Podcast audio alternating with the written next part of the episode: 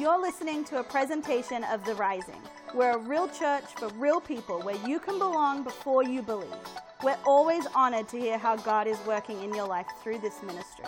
If you have a story you'd like to share with us, hit us up at wearetherising.com or on Facebook or Instagram. Finally, if you'd like to invest in what God's doing through this church, you can always give online through our site.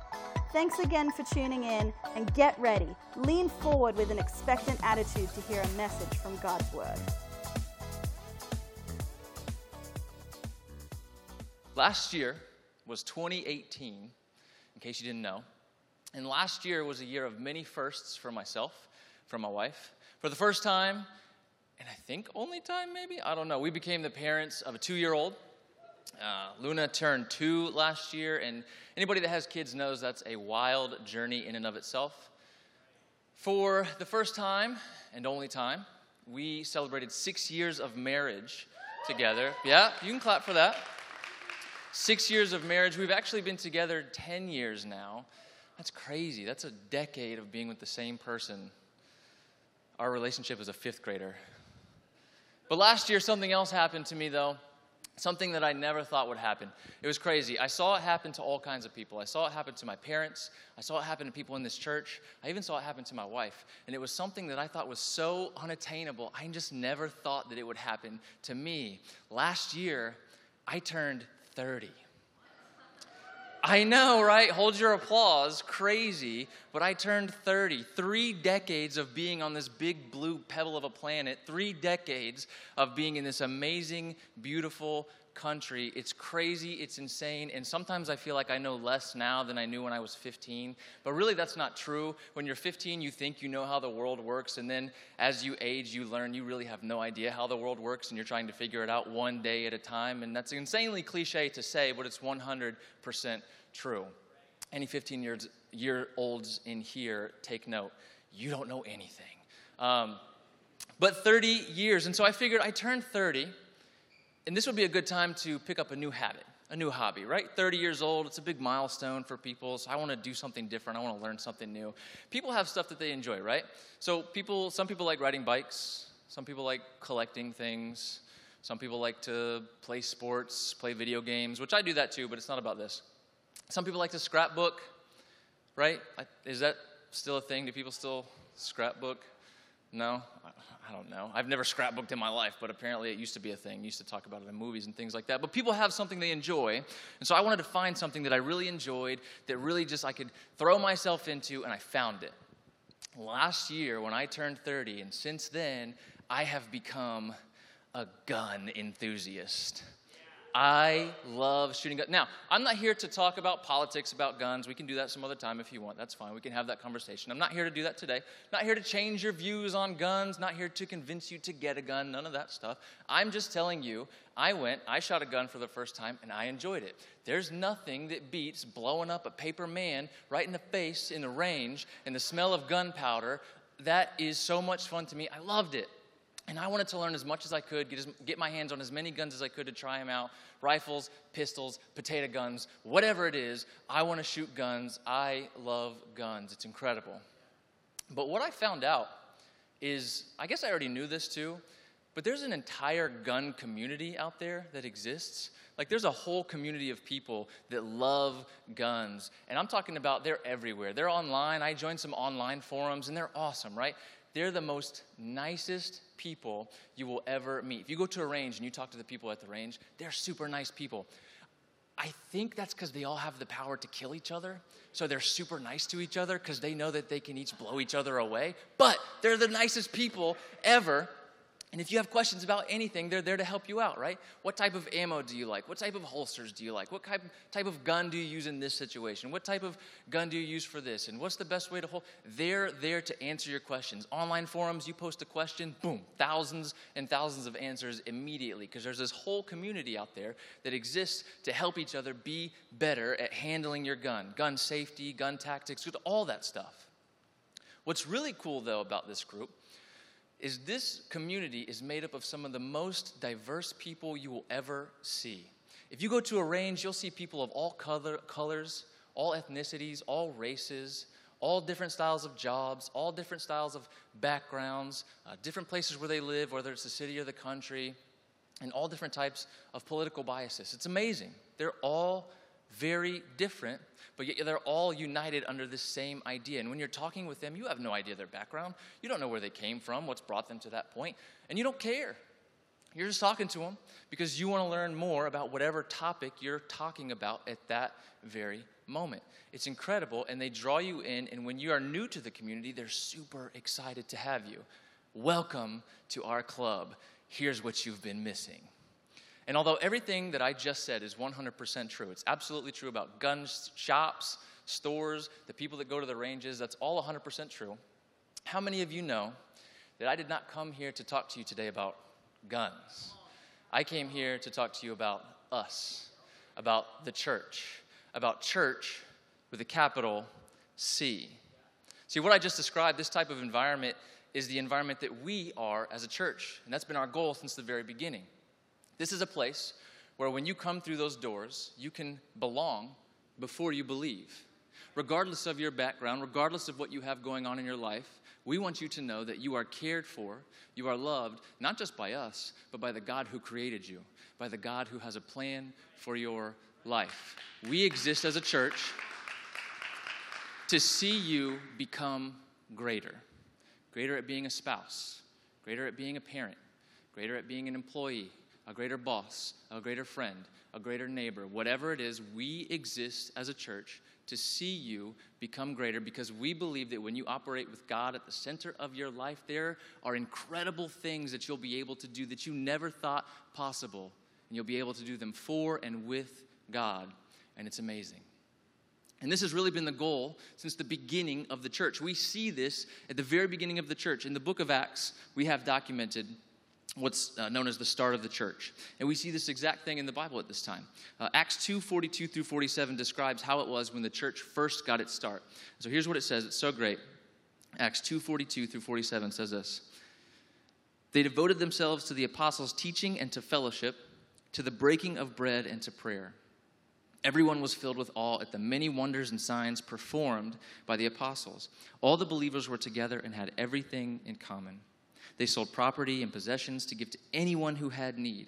Every day they continued to meet together in the temple courts. They broke bread in their homes and ate together with glad and sincere hearts, praising God and enjoying the favor of all the people. And the Lord added to their number daily those who were being saved. Now, there's a lot going on in this verse, so to kind of give us uh, a little context, what had happened right before this verse was Peter, one of Jesus' disciples, was preaching to a group of thousands of people. And what he was doing was telling them the story of Jesus how Jesus came, how he lived, how he died, and how he was risen again from death, how he defeated death. And in that preaching, at the very end, 3,000 people decided to be baptized all on the same day. Can you imagine if we had 3,000 people in this room right now? Let alone having 3,000 people get baptized at the same time, but just having 3,000 people in this room? Wouldn't that be amazing? Other than not very much room to move around. But wouldn't that be great where so many people came to hear the message of God and hear a message of inspiration and hope and love? I digress. So, 3,000 people were baptized, and this is the start of what we know as the church. Acts 2:42 immediately follows their response to get baptized. Baptism, by the way, is the moment where you decide, I'm going to follow God. I'm going to choose to live for God rather than for myself. And so you are fully immersed into the water and then lifted out of the water, a brand new creation. And that's what it means to get baptized. And so 3,000 people this happened to on the same day. And then what does it say? Verse 42. They devoted themselves to the apostles' teaching and to fellowship, to the breaking of bread and to prayer. You know what's interesting is they all got baptized, and then their response was immediately, We need to be in community. None of them had the response of, All right, I got baptized. Thanks so much, guys. It was a great message. Appreciate you. Uh, I'm going to go work on me now. My relationship is with God. Uh, it's personal. Don't ask me about it. It's my relationship. I won't ask you. You don't ask me. It's mine. It's mine. And mine alone. So I'm going to go work on me. See you guys. No. Didn't say that. Didn't do that. No. They all joined together. They said, Yo. And they said that. Yo. This, we got to figure out together we got to be in this together. This is some crucial stuff. We got to learn this together and we got to be around each other. Hence the breaking of bread. In layman's terms, that means they had food together, they had meals together. Now, I don't know about you, but anytime food is involved, it usually makes the situation much easier, especially if it's a heavy conversation that you're going to have with somebody. If food is there, great. Especially like today, if you go to a big game party, then if there's food there and you're not really sure about the people, but you heard there's gonna be some banging food, then you're gonna be at that party and you don't care who's there because you're eating some delicious hot dogs, hamburgers, nachos, and all that kind of stuff, and you don't care. Food makes everything easier. So what happens? They ate together on a daily basis, 46 through 47. Look at that again. Every day, they continued to meet together in the temple courts. They broke bread in their homes and ate together with glad and sincere hearts, praising God and enjoying the favor of all the people, and the Lord added to their number daily those who were being saved. Every day they continued to meet together. Every day they broke bread in their homes and ate together. Every single day. They took this idea of community so seriously that they made it a point to meet and eat together every single day, and look what the result was the Lord added to their number daily those who were being saved. So each day they got together. Each day they ate together. And each day they had come, they had people come to see what was going on because they saw something that was so different about this group of people. What is it about this group of people that they meet every single day? This is a group of people that have hope. This is a group of people that have mercy, that have love, and they don't just talk about it, but they do it. They're meeting every single day. What is this that you have? Whatever it is, whatever you're about, I want to be about that. These people saw Jesus reflected in the lives of that community, and they said, I don't know what it is, but I want in. You got it, and I want in. Can you imagine if we mirrored this today?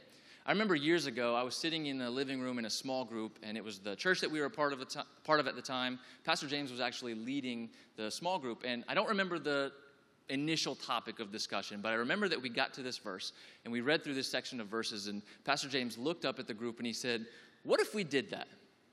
What if we said, instead of meeting once a week, we met every single day? And I can imagine that the you already know the responses because you're most likely thinking that in your head. A lot of the responses were, Ooh, I don't know about every day. I mean, I got work most days, five days out of the week, and I'm kind of tired after that, so I don't know if I could do that. Ooh, I don't know, every day. My schedule is weird. I got weird work hours. I don't work five days a week. It's only part time, but you know, I got, uh, I can maybe do two or three days at the most. I'm involved in all these extracurricular things. Or, oof, every day. Man, I can handle some of y'all's faces like once a day, once a week, you know, twice a week. I'll give you three times a week, but I got to see your face every day. I don't think so. And I think I was even one of those people that had those responses because I was like, every single day? No, I don't want to see you guys' face every single day. But I think what happened is that we all kind of missed one of the most profound verses in that section. To me, it's one of the most profound verses in the entire Bible. And we already read it, and you probably missed it because I know I've done the same thing before. Acts 2:44, one of the most profound verses. All the believers were together and had everything in common. All the believers were together and had everything, everything, everything in common. This verse is only 10 words. Some of you have probably read it before. In fact, I know you have if you've been coming to this church because we've read it as a church before. And if you're like me, you've read it many times and you've missed just how amazing it was. All the believers were together and had everything in common.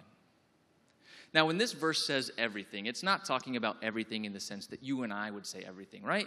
This is a group of 3,000 people. You think they were all carpenters? No. You think they all like to sand and drill and cut and whittle wood and whatever else you do with wood? No. Think they all had the same interests? No.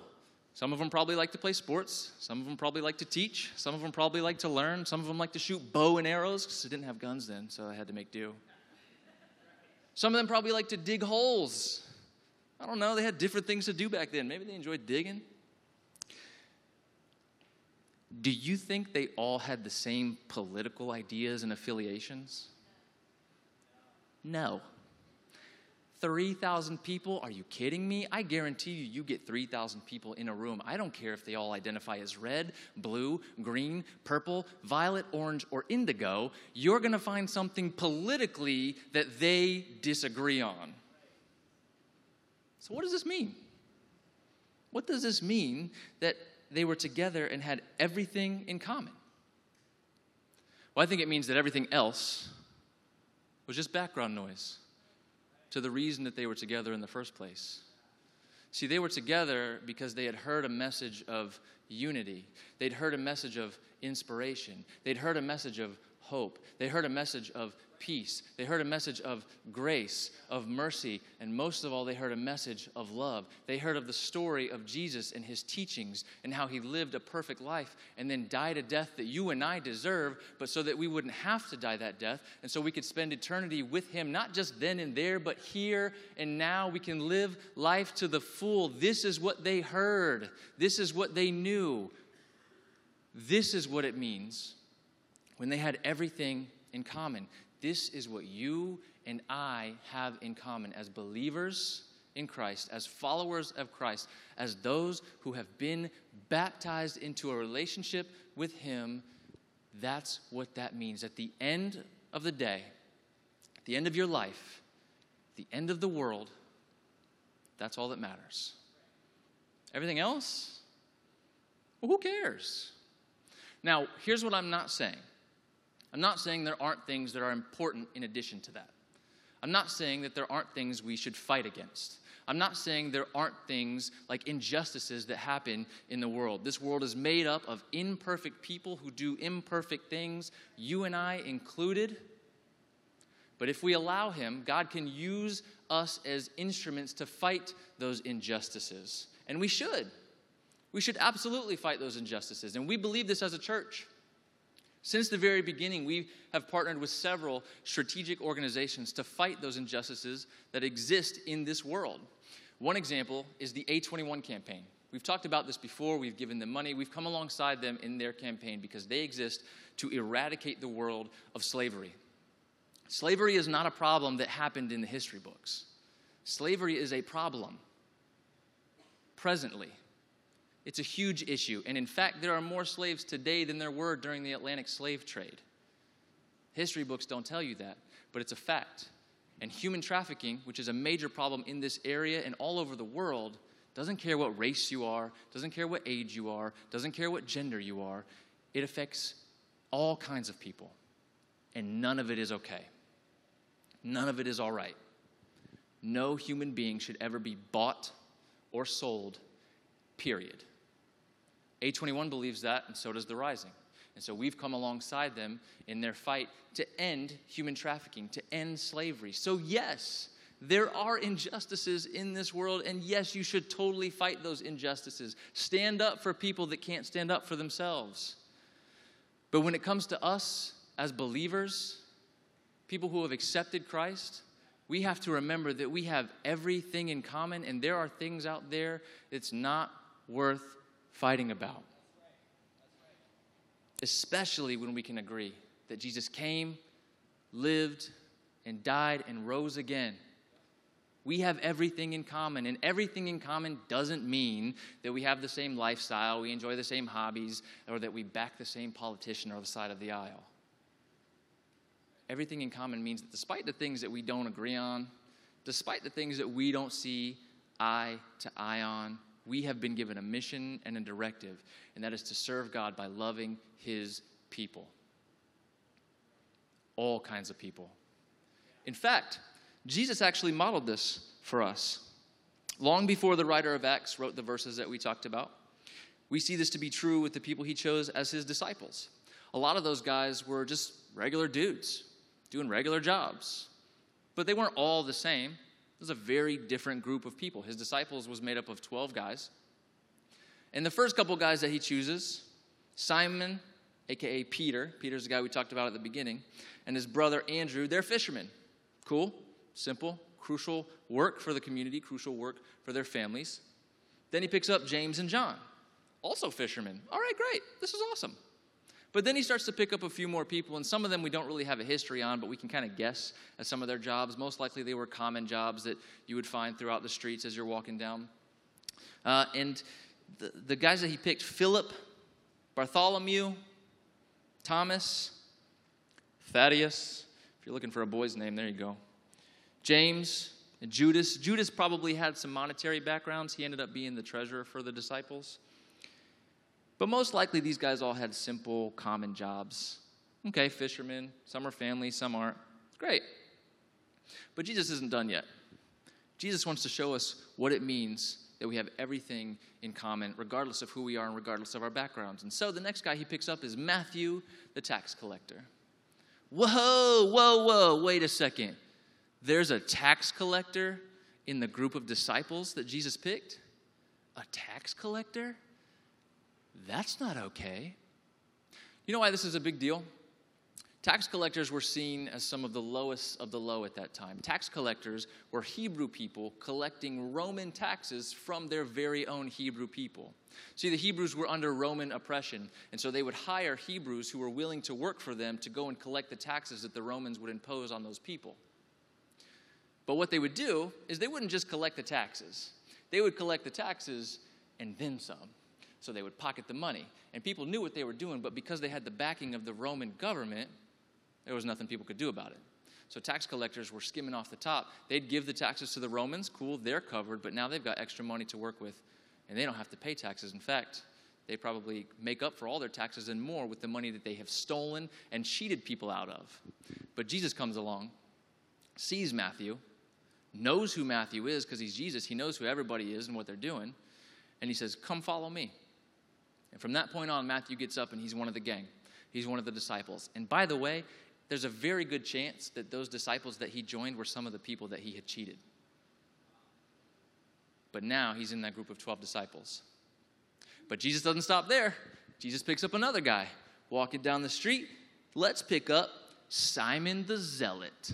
Now, if Facebook was alive and well back in the day, Simon would have been the guy you guys all would have blocked because Simon would have been posting all kinds of craziness, all kinds of political stuff, conspiracy theories, schemes, this person, why you shouldn't vote for this person, why you should destroy this person, all this stuff. He was a zealot. Most likely, he was a politician himself or some kind of revolutionary who believed in anarchy. No government is better than this Roman government. And that was his role. That's what he would do. He was a zealot, and he would live his life to fight against this government. But Jesus comes along. Jesus knows this. He's probably not the favorite guy amongst these people before, but Jesus knows his background and says, Come follow me. From that point on, Simon follows Jesus. He remains a zealot, but his allegiance is to Jesus first and foremost, rather than the political revolution that he was a part of. And I think too often we focus on what our differences are rather than what brings us together. If you look at the disciples, yeah. If you look at the disciples, that's a huge difference between those guys. You've got fishermen, and then you've got a guy who is stealing from those fishermen. Too often we focus on the things that differ between us, the things that cause disunity, the things that divide us, rather than what unites us, what can bring us together. What do we have in common?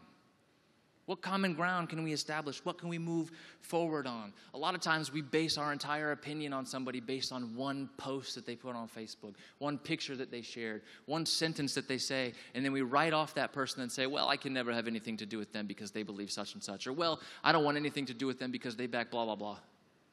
And that's what it is blah, blah, blah, because who cares? But we write them off based on one thing that we've seen and we focus on this dividing thing, this divisive issue. If we are united in this goal, this mission of showing who Jesus is, then we need to act like, first and foremost, it's changed our lives and we should be different. And we need to stop being so divisive about things that aren't important. Or maybe they're kind of important, but not nearly as important as believing and knowing that Jesus has died for your sins and has a better plan for your life. Paul talks about this. Paul wrote most of the New Testament. But before he was Paul, Paul was Saul. Clever, right? Saul was somebody who persecuted Christians. He would go around and he would kill them. He was happy about it. He was stoked. This was his job. Christian killer. And he's actually on the road to kill Christians. And who should so, show up? Jesus. Blinded by Jesus. Blinded by the light. I got skills. But he's blinded for three days. And in this interaction, as a result, Saul changes to Paul, and Paul has a brand new directive, a brand new mission. Now he's dedicated his life to the teachings of Jesus, to Jesus' ministry, to furthering his message, and to being a church planter. So he's going around, he's planting churches. One of the churches that he planted was in the city of Corinth. And as he's out and on his travels and planting other churches, he gets some correspondence about Corinth and some things that are going on. And he's not very excited about it because it's not good news. He gets a message and he's hearing about all this crap that all these people at the church are doing. Believers, followers of Christ, are engaged in battles and they're suing each other. And so he writes them what we have as 1 Corinthians. And he hits them pretty hard with some verses. 1 Corinthians 6, 1 through 11 says this If any of you has a dispute with another, do you dare to take it before the ungodly for judgment instead of before the Lord's people? Or do you not know that the Lord's people will judge the world? And if you are to judge the world, are you not competent to judge trivial cases? Do you not know that we will judge angels? How much more the things of this life? Therefore, if you have disputes about such matters, do you ask for a ruling from those whose way of life is scorned in the church? I say this to shame you. Bring it, Paul. Is it possible that there is nobody among you wise enough to judge a dispute between believers, but instead one brother takes another to court and this in front of unbelievers? The very fact you have lawsuits among you means you have been completely defeated already. Completely defeated. Why not rather be wronged? Why not rather be cheated? Instead, you yourselves cheat and do wrong, and you do this to your brothers and sisters. Or do you not know that wrongdoers will not inherit the kingdom of God? Do not be deceived. Neither the sexually immoral, nor idolaters, nor adulterers, nor men who have sex with men, nor thieves, nor the greedy, nor drunkards, nor slanderers, nor swindlers will inherit the kingdom of God.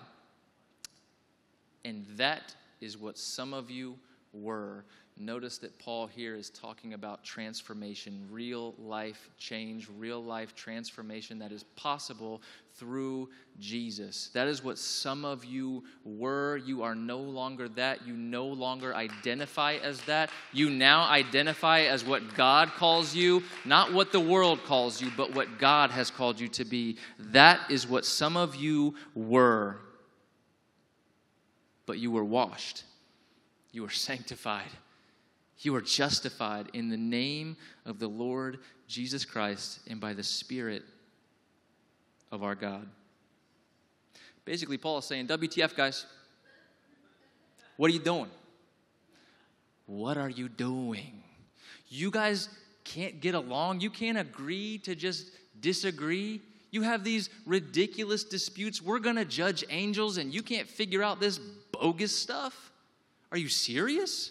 Hey, by the way, do you guys remember where you came from? Because all y'all were jacked up and you're still not perfect.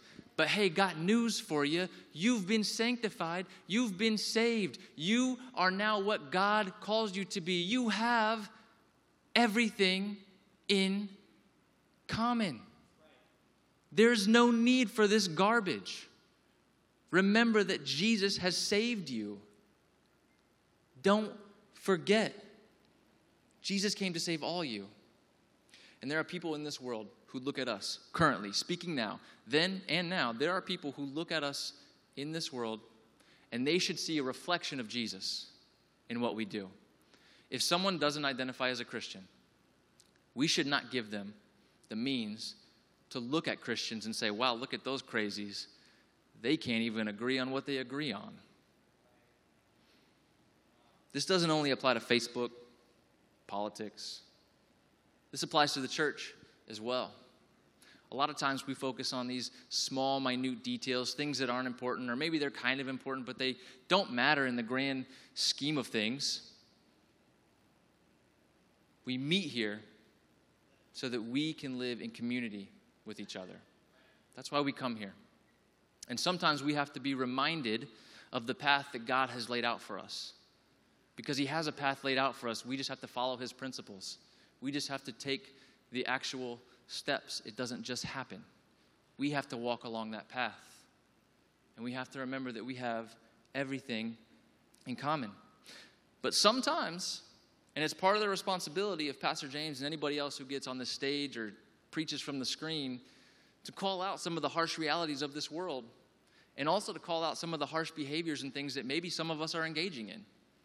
And we don't use this platform to call out people specifically, but we do call out things that happen. And sometimes that's hard to hear. And so sometimes people get mad and they leave. And this doesn't just happen to our church, it happens all over the churches. But people hear something that challenges them, challenges them, calls them to something greater, calls them to be something greater, but it means they have to give up something that's just so comfortable. And so they say, I'm going to find someplace else. So they leave this church and they go to another church, or they leave another church and they come to this church. And sometimes when people leave this church and go to another church, and sometimes when people leave another church and come to this church, it's for some pretty ridiculous reasons. Well, the music wasn't really my style, so I couldn't go there. You know, my old church, they used to vote on things, and I like to vote and have a say, and so I wish we would vote. I'm going to find a church that votes on things. Uh, I don't really like that we do communion every week. My old church didn't do communion every week, so I'm going to find a church that only does it on Easter and Christmas. I don't really like that message. Didn't feed me. Hey, you're an adult, feed yourself. I don't like that that church talks about money so much. I got news for you. If you don't like how much we talk about money or what we have to say about money, then you probably don't like what Jesus is talking about because Jesus talks about money a whole lot, and everything that we say from this stage is typically something that Jesus already said about money. So if you don't like what we have to say, you can tell that to Jesus.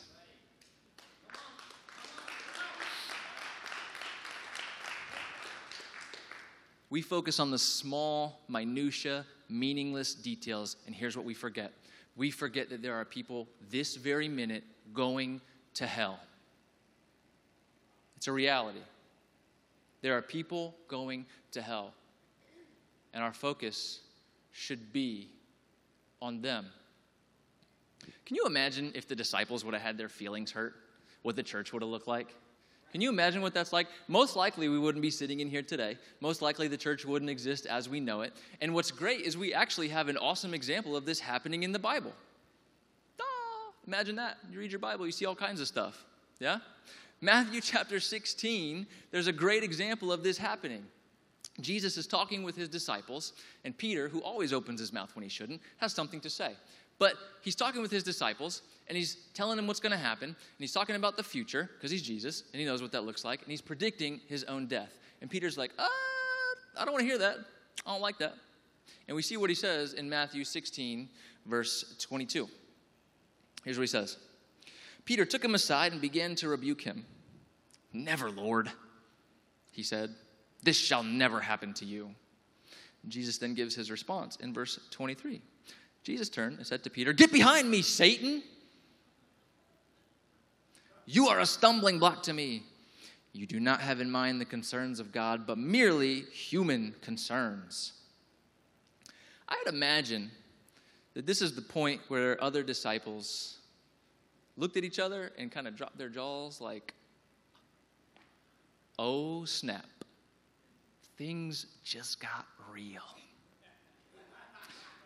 And then Peter kind of turns, looks at them, face all red, all embarrassed, quietly goes and hides behind Jesus as he continues his preaching. Don't look at me. Sorry, guys. I also imagine the disciples, being a bunch of guys, probably gave Peter hell for this, right? From that point on, Peter comes up to the gang. Hey guys, uh, man, it's been a really great day. It, it's getting kind of late though, so we should probably get to bed. Get behind me, Satan! I don't want to hear that. Haha, that's funny, guys. I remember I was there. Appreciate it. They all sit down together, having a meal. Peter's there. Hey, Bartholomew, can you, uh, can you pass the salt? Get behind me, Satan! Don't need that sodium chloride in here. Get out of here. Can you imagine that happened today?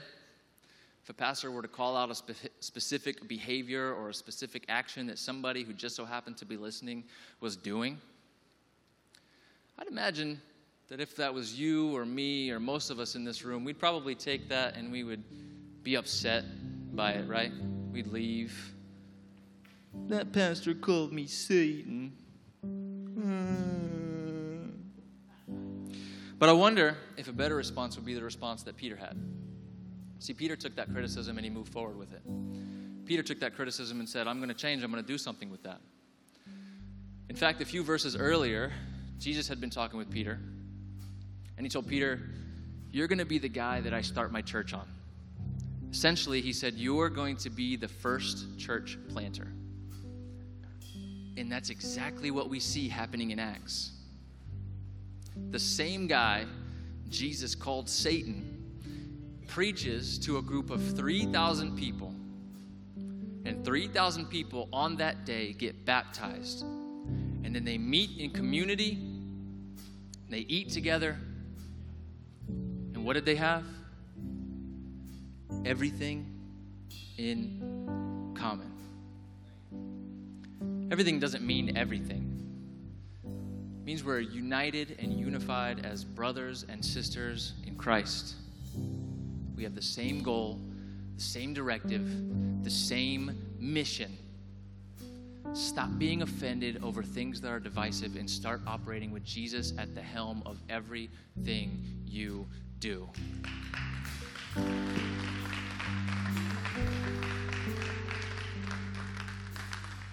If you want to disagree with somebody, that's fine.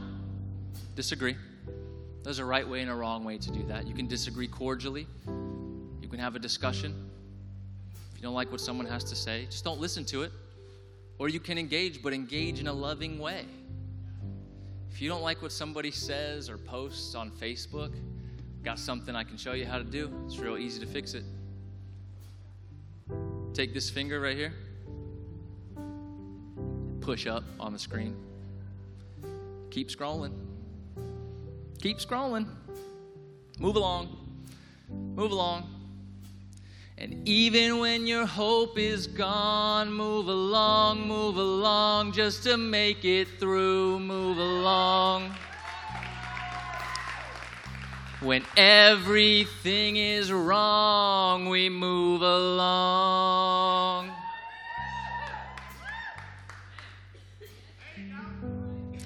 But an even better option don't get mad, don't get offended. Offense is an event, offended is a decision. You don't have to get offended. Don't let someone make you mad. I'll never forget what my 11th grade science teacher told me. It was great. It was in high school, so obviously there was a kid acting up. No, it wasn't me. But he looked at the class after some stuff went down. He said, If I can make you mad, I have control over you. Gotta tell you, that stuck with me way more than the Pythagorean theorem ever did. But it's so true. Don't let someone make you mad. Don't give somebody control over you. If someone can make you mad, if they can offend you, you've now allowed them to rent headspace that's better utilized reflecting on how you can unify with those you have everything in common.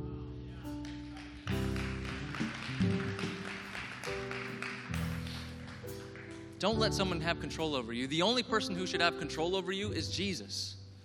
And the way that he has control over you is taking what he said and doing something with it. Actual application has to take place. So let's be the church.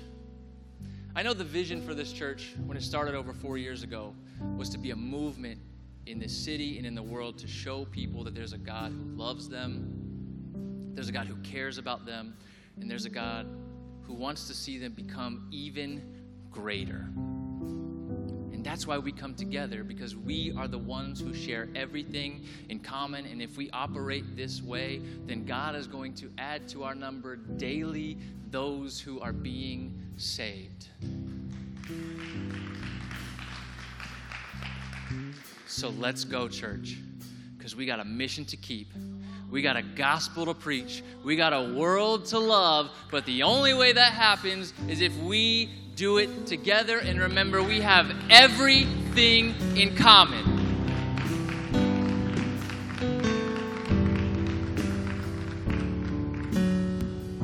Jesus came here to live, to teach, to love, and to die and be risen again so that you and I could share everything in common. And then we could live life to the full, here and now, and not just there and then. If you and I believe that, the rest doesn't matter.